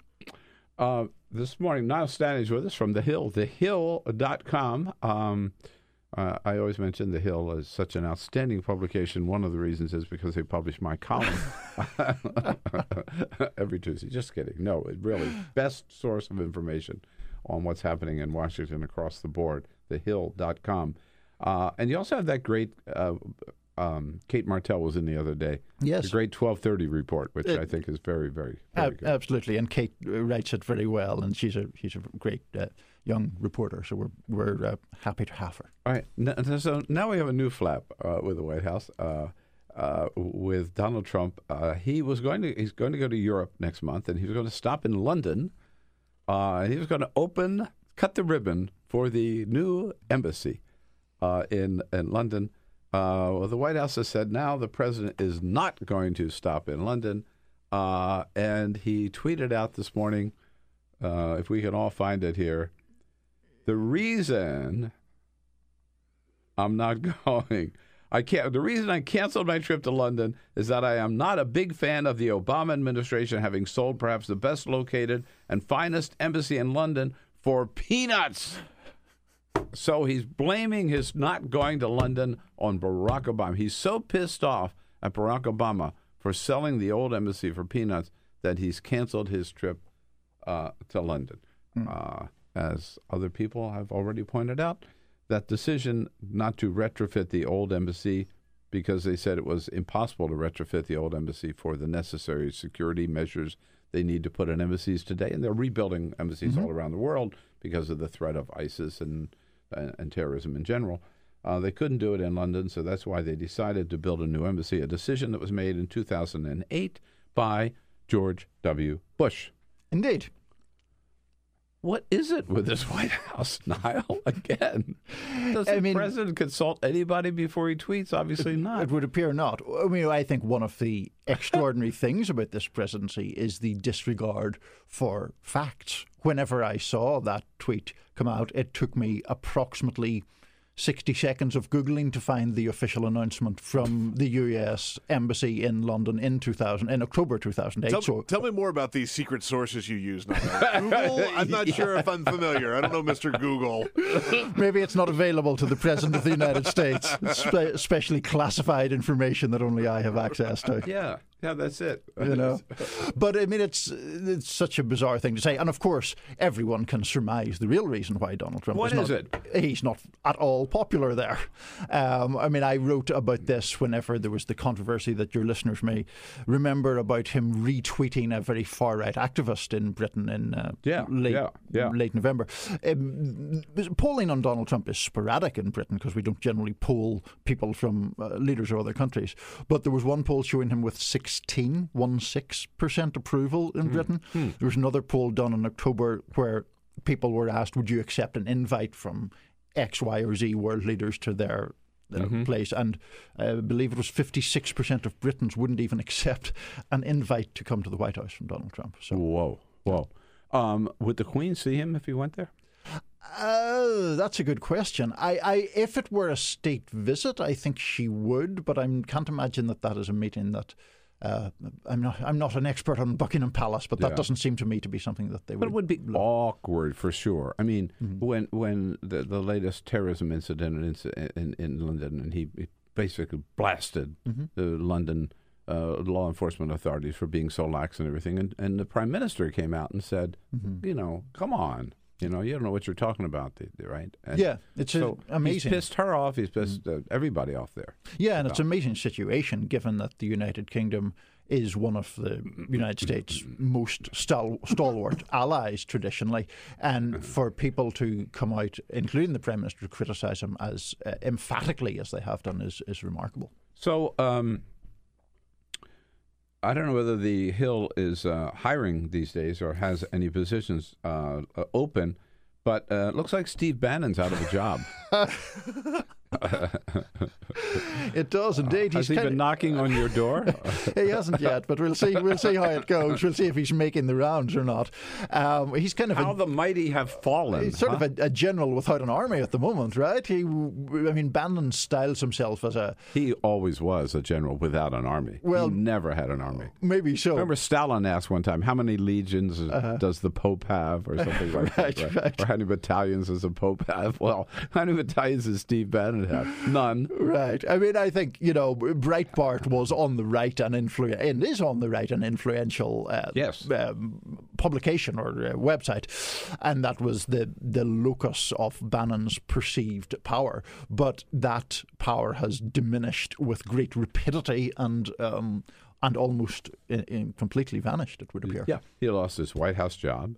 Uh, he lost his um, uh, Sirius XM job, uh, and now he's lost his Breitbart job. All because of this interview that he gave to Michael Wolff. You've got to ask what was in his head giving that interview to Michael Wolff. Anyhow, I mean he he knew uh, it wasn't going to make Trump or Trumpers happy. I, I, I don't know is the short answer. To describe a meeting as treacherous when it involved uh, the president's eldest son and the president's Yeah. son-in-law and the then campaign chairman of the Trump campaign is a, a very bizarre decision. Now, that's not to make any judgment on whether, in fact, you could see that meeting as treacherous or not. Point Steve Bannon to say it is an almost inexplicable uh, decision. Now we know, of course, that he has. Uh, there's very little love lost between him and Jared Kushner in particular, but even so, to assume that you can say that kind of thing to a um, journalist and author, and that it is not going to have um, negative effects on your standing within the conservative world, is a very peculiar decision. The thing that got me about the whole Steve Bannon thing is I never bought, I personally never bought into the idea that Steve Bannon, Steve Bannon was such a power to begin with. If you look, really, he spent a little time on Wall Street, failure. Spent a little time in Hollywood, no big success there either. And then he gets into the Trump campaign, but after Trump had already won the nomination, mm. so he can't claim credit for that mm. and he gets to the White House, loses, gets in a, you know, um, close to Trump, but not close, as you point out, to other people there. Mm. He gets booted out of the White House, and then he hooks up with Roy Moore. I mean, so like, if if you compare his what he actually did uh, in response to his um, claim that he was going to remake the Republican Party to a guy like Karl Rove, for example. Mean, Karl Rove did rebuild the Republican Party through his REDMAP uh, program and everything. Steve Bannon didn't accomplish anything. Yeah, and I think even uh, a lot of Republicans would agree with that. I mean, particularly after the loss in Alabama, there was a lot of commentary from more quote unquote establishment Republicans making fun of Steve Bannon's claims about himself because he backed a candidate who lost in one of the most conservative states in the nation. Right, and he and his his his um, claim was he's going to have these um, non-establishment, you know, um, kind of revolutionary candidates to take on the Republican establishment, particularly to dethrone Mitch McConnell, like all over the country. Like, well, again, where are they? What are the resources behind them? Who are they? I mean, what's it going to be next? Joe Arpaio, you know? Right. Uh, yeah. And now, now he's it's just a general without an army. He's just a big mouth. With- Yeah, and and, and the the danger I think for Republicans was the capacity for him to back candidates who might have a chance of being successful in party primaries, and you would be back into what even more moderate Republicans fear would be a rerun of cycles in 2010 and 2012 when they put up um, extreme candidates in winnable races and lost those races. Right.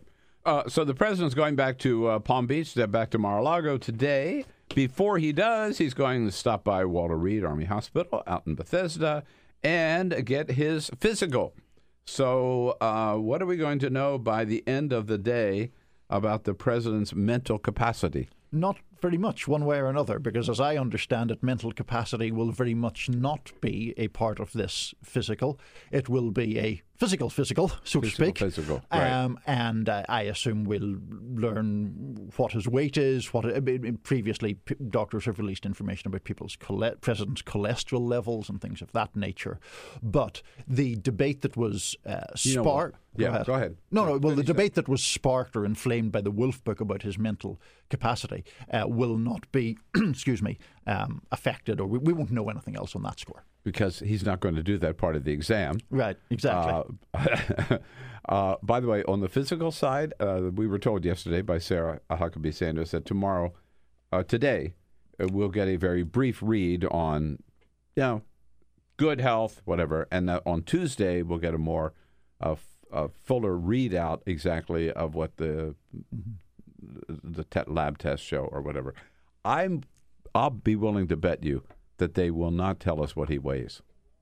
I th- yes, I, you're prob- that's probably a good point. They they given that his of his general sort of vanity, really, it seems unlikely. I mean, he's an- Yeah. an, overweight person. I think we can say that without being overly partisan, right? He's I clear- think we can. Yeah, Yeah. So right. he's probably not going to. Uh, I think he hides it well. Mm. Um, he, I don't know whether his his tailor is Omar the tent maker or whatever, but uh, but uh, uh, but you know, he, but he dresses in a way that doesn't. But he's a big man. he is. I'll say this: They will thing- not release his weight. No, they won't. I'll say this: this is something that I that I learned uh, a, a long time ago. Once you look at his tie, you'll never look at him the same way again because he does the classic large man Yeah. thing of Yeah. tying his tie very, very long. Right. It's an optical illusion. I don't ask me how I know that. all right, Niall Stanage with us as a friend of Bill. We're just getting started on all the exciting uh, news of the day. We haven't even talked about Oprah yet. Uh, Elena Schneider joins us, campaign reporter from Politico, for the next half hour. Quick break. We'll be right back. Take the Bill Press Show anywhere you go. Download our free podcast, search for The Bill Press Show on iTunes, and catch the highlights from every show. You bet. What do you say, folks? It is a Friday, January 12. Uh, ready for the weekend? Not quite. About another half an hour to go before we let you go into the weekend.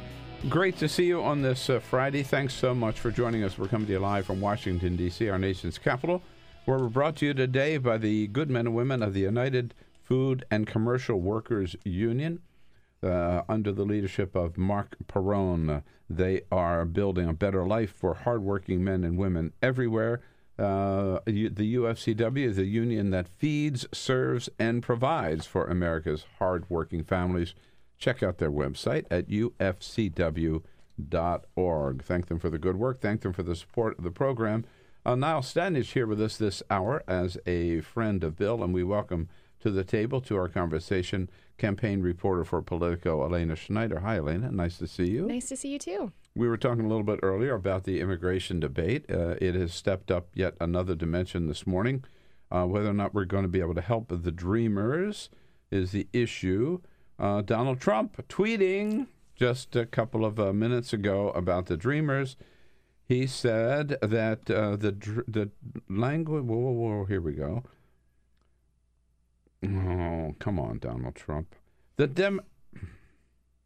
Oh, help me out here. I'm- I'm Okay, so the, where are we going from Where- here? well, he's he's blaming, pitting the Dreamers against the military. That sadly, sadly, Democrats want to stop paying our troops and government workers in order to give a sweetheart deal, not a fair deal, for DACA. Take care of the military and our country first. This is the new dimension, right? It's the Dreamers versus the military, and the and uh, the Democrats want to shut everything down, and they want to uh, help the Dreamers as opposed to helping the military, which is really, again, not trying to get too partisan, but that's not the debate.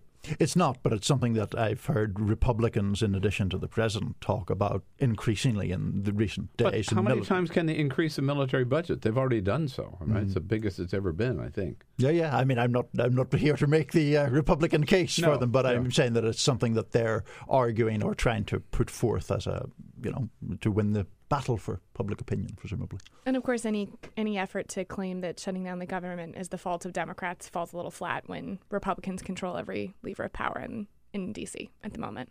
I mean, there is there is a government shutdown, right? It will be because a Republican House and a Republican Senate vote, or one one or the other, to shut down the government. Republican controlled House or Senate, exactly. Uh, so, Elena, speaking about Republicans in the Congress, um, there are more and more of them saying, "Hey, I want to get out of here. I've had it. I'm gone."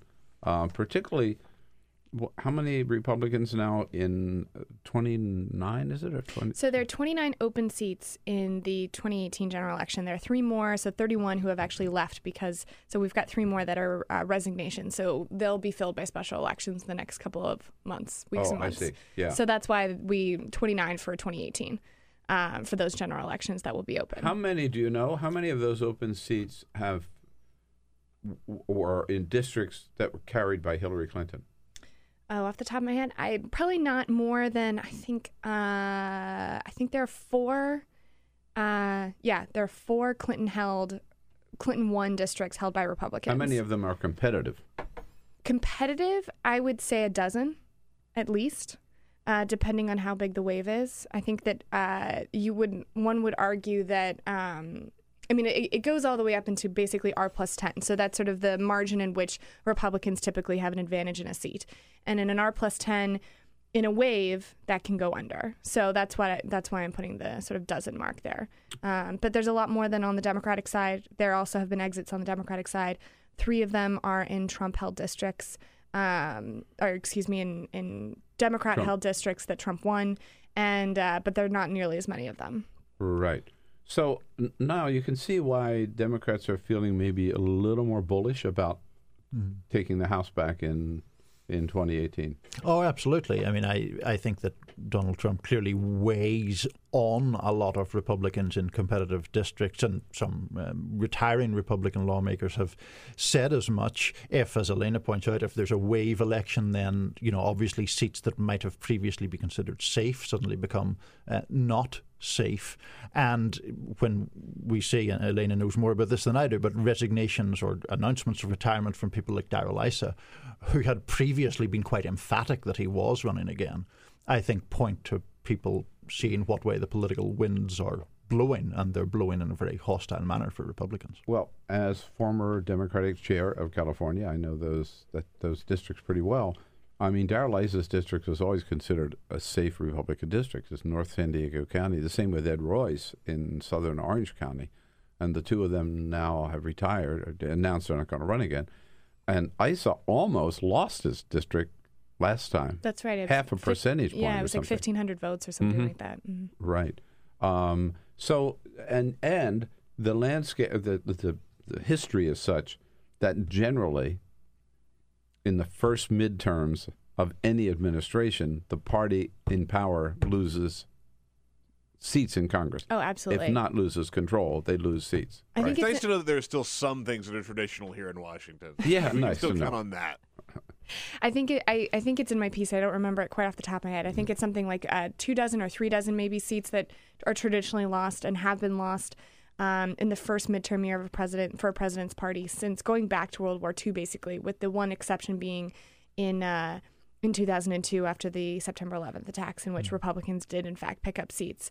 Uh, so yeah, so the not only is it it's, is it history and precedent on Democrats' side in this situation, we've also got reams of polling, which granted, depending on how how uh, how much stock you put in those at the moment, that shows Democrats with double-digit leads on the generic ballot, which is to, you know asking voters who do you prefer, a, a Republican or sometimes even their named incumbent versus any Democrat off the street, and Democrats have a double-digit lead, and those are all indicators that it's not looking great for Republicans, and certainly for both Royce and Issa, One could argue, and Republicans do argue, that they're leaving because they're both long term members, they've gotten tax reform done, and they both are no longer going to be, they're termed out as chairman, which, you know, as a, as a member of the House, if you're not a chairman and you've been there a long time, there's not really a reason to be there anymore. So that's a fair argument to me to be made, but at the same time, they could have gone on to other chairmanships, and it's very clear that they both see the writing on the wall, and their and their seats have have changed underneath them. And and what's most important is that in these situations, Royce is somebody who was an incredibly good constituent services person. He really did actually. He was a very good campaigner. And and now with it being open, and not only being open, not having a lot of time for somebody to come in and really build an infrastructure, it leaves them incredibly vulnerable in these places that are that are very expensive. hmm And there are other other districts uh, that are considered now certainly competitive. Charlie Dent in Mhm. Pennsylvania, Frankly LoBiondo in in New uh, Jersey. In New Jersey, Who they really have not recruited someone to run in that seat, a, a good qualified Republican, which is also very striking. Um, and Dave Reichert's seat in Washington, uh, uh, Ileana Ros-Lehtinen in, in Florida, that one's basically long gone at this point. So there there are a number where they're going to be long gone in the sense of uh, looks like a Democrat will they'll take that seat. It's just such a heavily, uh, you know, it voted for Clinton, I think, by nearly ten points. Uh, Ileana was a was a, like Royce was an incredibly good uh, person in her district. Yes, Everyone just yeah. loved her. Um, so I think it, she was specifically uh, uh, sort of special for that, or unique in that sense. And uh, and Republicans are are basically conceding that one already. if Republicans feel better about the House, is there any reason now they should feel? be- Uh, I'm sorry, if Democrats feel better about perhaps taking the House, is there any reason Democrats should feel better about the Senate? Well, I mean, in the sense Not that as many, maybe, huh? Yeah, well, it's the the the problem in the Senate is simply that the the the political battlefield is nowhere near as favourable for uh, Democrats. I mean, they have to defend many more seats, including in states that uh, Donald Trump won by significant margins in the 2016 election. Now, obviously, there's an argument that a political uh, tide can lift all boats. I mean, the Democrats do believe they have a shot at taking the Senate, which a year ago, when Donald Trump was being inaugurated, they wouldn't have thought would be feasible at all. Um, I mean, they certainly wouldn't have thought they would have a seat in Alabama for a start. So that's one difference to the to the math.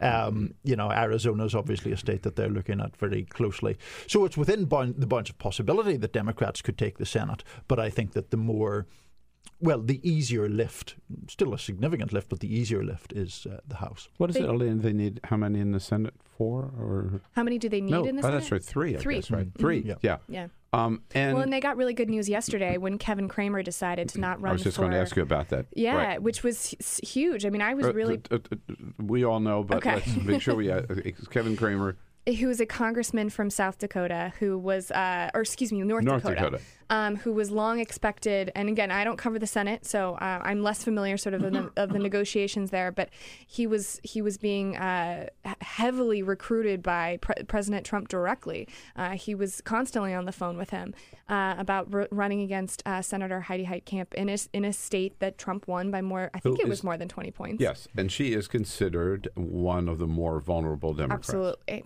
Um, based simply on atmospherics. Yeah. Uh, and the reality of, of her No, state. good person, good senator, but it, uh, it's a tough state. Right, exactly. And so uh, Republicans got dealt a, another huge blow when Kevin Cramer, this congressman, decided that he was not going to run for Senate, that he was going to simply run for reelection as a congressman and uh, and hold his fire for for higher office for another year, which is about as telling as you can get as to how you know it's even more so arguably than maybe even Royce or Issa as to how difficult Republicans are sort of preparing themselves for for this for this year. So Donald Trump had tried to persuade Congressman Cramer to run against Heidi Heitkamp. Personally, had had. Oh had yes, persuaded- absolutely personally. Uh, he also personally uh, tried to persuade Orrin Hatch to run for reelection. It took him out to uh, Utah with him, uh, famously praised the hell out of him at that one event uh, because he didn't want Mitt Romney to to run uh, and become the next senator from uh, from Utah. Uh, that didn't work out too well, did it? No, it didn't. And it's uh, something that I think will concern President Trump and people close to him. The issue is not just uh, perhaps a distaste that he may have for Romney. The idea is that Romney's political ambitions may not end uh, at the Senate, and that he also is somebody who does have um, legitimate standing in the Republican Party as a previous nominee and as someone who's been around for a long time to criticize President Trump and to be a kind of uh, emblem of a different kind of re- republicanism or conservatism. I think that's really what concerns Trump and the people around him so much. Well, he we, we can't forget the speech during the campaign that Mitt Romney is still, I think, the most negative speech that anybody, Democrat or Republican, gave against about Donald mm-hmm. Trump. I mean, he he called him every name in the Phony, book. a fraud. Yeah, con man. Yeah. Right. In that speech, right? I was amazed how strong it was because it wasn't Mitt Romney's style. Right. It was almost a Donald Trump style Mhm. uh, that he used uh, in, in that speech. But uh, Elena, we haven't heard from him yet. From Romney, I. I mean, officially, we officially we have not, um, and we sort of don't need to, um, because there's no real need for him to announce until the last minute because. We've seen in, in several polls and, and just also um, the knowledge of, of Utah as a state, they adore him there. Um, he did very well there in 2012 when he ran for president. Polling shows that he's somewhere, I believe, in like the high, in, in maybe the mid 70s as far as people interested in, in wanting to vote for him. And he's he's personally wealthy. And also there will be national money. So there's not really a reason for him to jump in quite yet. Well, uh, I'll tell you one thing. If if he does, it will be one of the most uh, incredible hat tricks I think in American political history because he's from Michigan. He's former governor of Massachusetts. He runs the Olympics in Utah, uh-huh. and then he becomes senator from Utah, and he has a house in La Jolla, California. I mean, and a, and a house in New Hampshire. Uh, uh, what, what the hell? He's just it pops up anywhere and everywhere, right? He has many home states. It's a rather peculiar situation, but I guess if you're a a multi multi millionaire, then you have these capacities. but you're right. The people of Utah, from what we've seen, the people of Utah do not consider him a carpetbagger. or- No, not at all. I think him No. being from I think being Mormon makes a huge difference. Um, Yeah. I think his connection to the to the church is why he is he has such a connection to that state and to those voters. Right. Okay. Um, now we haven't talked about the most exciting candidate of all, right? And you've written about her. You must have too. Uh, the Oprah buzz. It it was it was the buzz Monday. Is it still the buzz today? Now. I think it has Friday. Been, I think it has been supplanted by the many controversies we've had in the past 48 or 72 out hours. Out of the White House, huh? But I also uh, do think, I mean, Oprah Winfrey is such a huge cultural figure, and for le- completely legitimate reasons, that I, you know, it's understandable that people would be excited by the idea of her running. She has sent conflicting signals as to whether she might run or not. The the interesting thing to me is whether Democrats do think, well, maybe a celebrity going against Trump would be a good thing, or whether they look at Donald Trump, who they obviously loathe, and say, this means we shouldn't have a celebrity, we should have someone immersed in governmental experience, which obviously wouldn't be good for Oprah. What do you think, Elaine? I, I think what's been interesting is to see some of the reaction too of the frustration of of uh, um, my colleague Annie Karni wrote about uh, some some disappointment that the Clinton campaign felt of sort of like, well, where was Oprah two years ago? When we needed her. You know, she Yeah. sort of casually endorsed uh, Hillary Clinton, um, I think in an interview, but basically didn't do much beyond that, even though she did a huge amount for, for President Obama. And it's not to say that she didn't support her, but she clearly, you know, did it a little more quietly. Um, so I think that, you know, maybe there's a little bit of lingering resentment, at least within people who work in politics, about the way that she handled that. But you know that's why we have primaries to sort of sort out who who voters think are going to you know go up best against it and i do think that um, you make an excellent point of sort of what kind of person that will be and uh, oprah certainly presents the uh, sort of quintessential celebrity uh, wealthy contrast, uh, especially one who who has made her brand about optimism, as opposed to Trump, whose brand was about you know you're fired. Um, you can't really get more of a stark contrast than that. Right. Oh, there's no doubt from a talk show host point of view or from a political reporter's point of view, it would be a dream in heaven, right? I mean, to have the two TV celebrities, right? The two billionaires, mano a mano in 2020 would be would be certainly something like uh, we've never seen before. Um, but um, the question too is, I mean, there's so many questions about her presidential candidacy. What kind of a Democrat is she? I mean, the big debate among the Democratic Party: Do we want for 2020? Do Democrats want a Bernie Sanders populist or another Hillary Clinton centrist?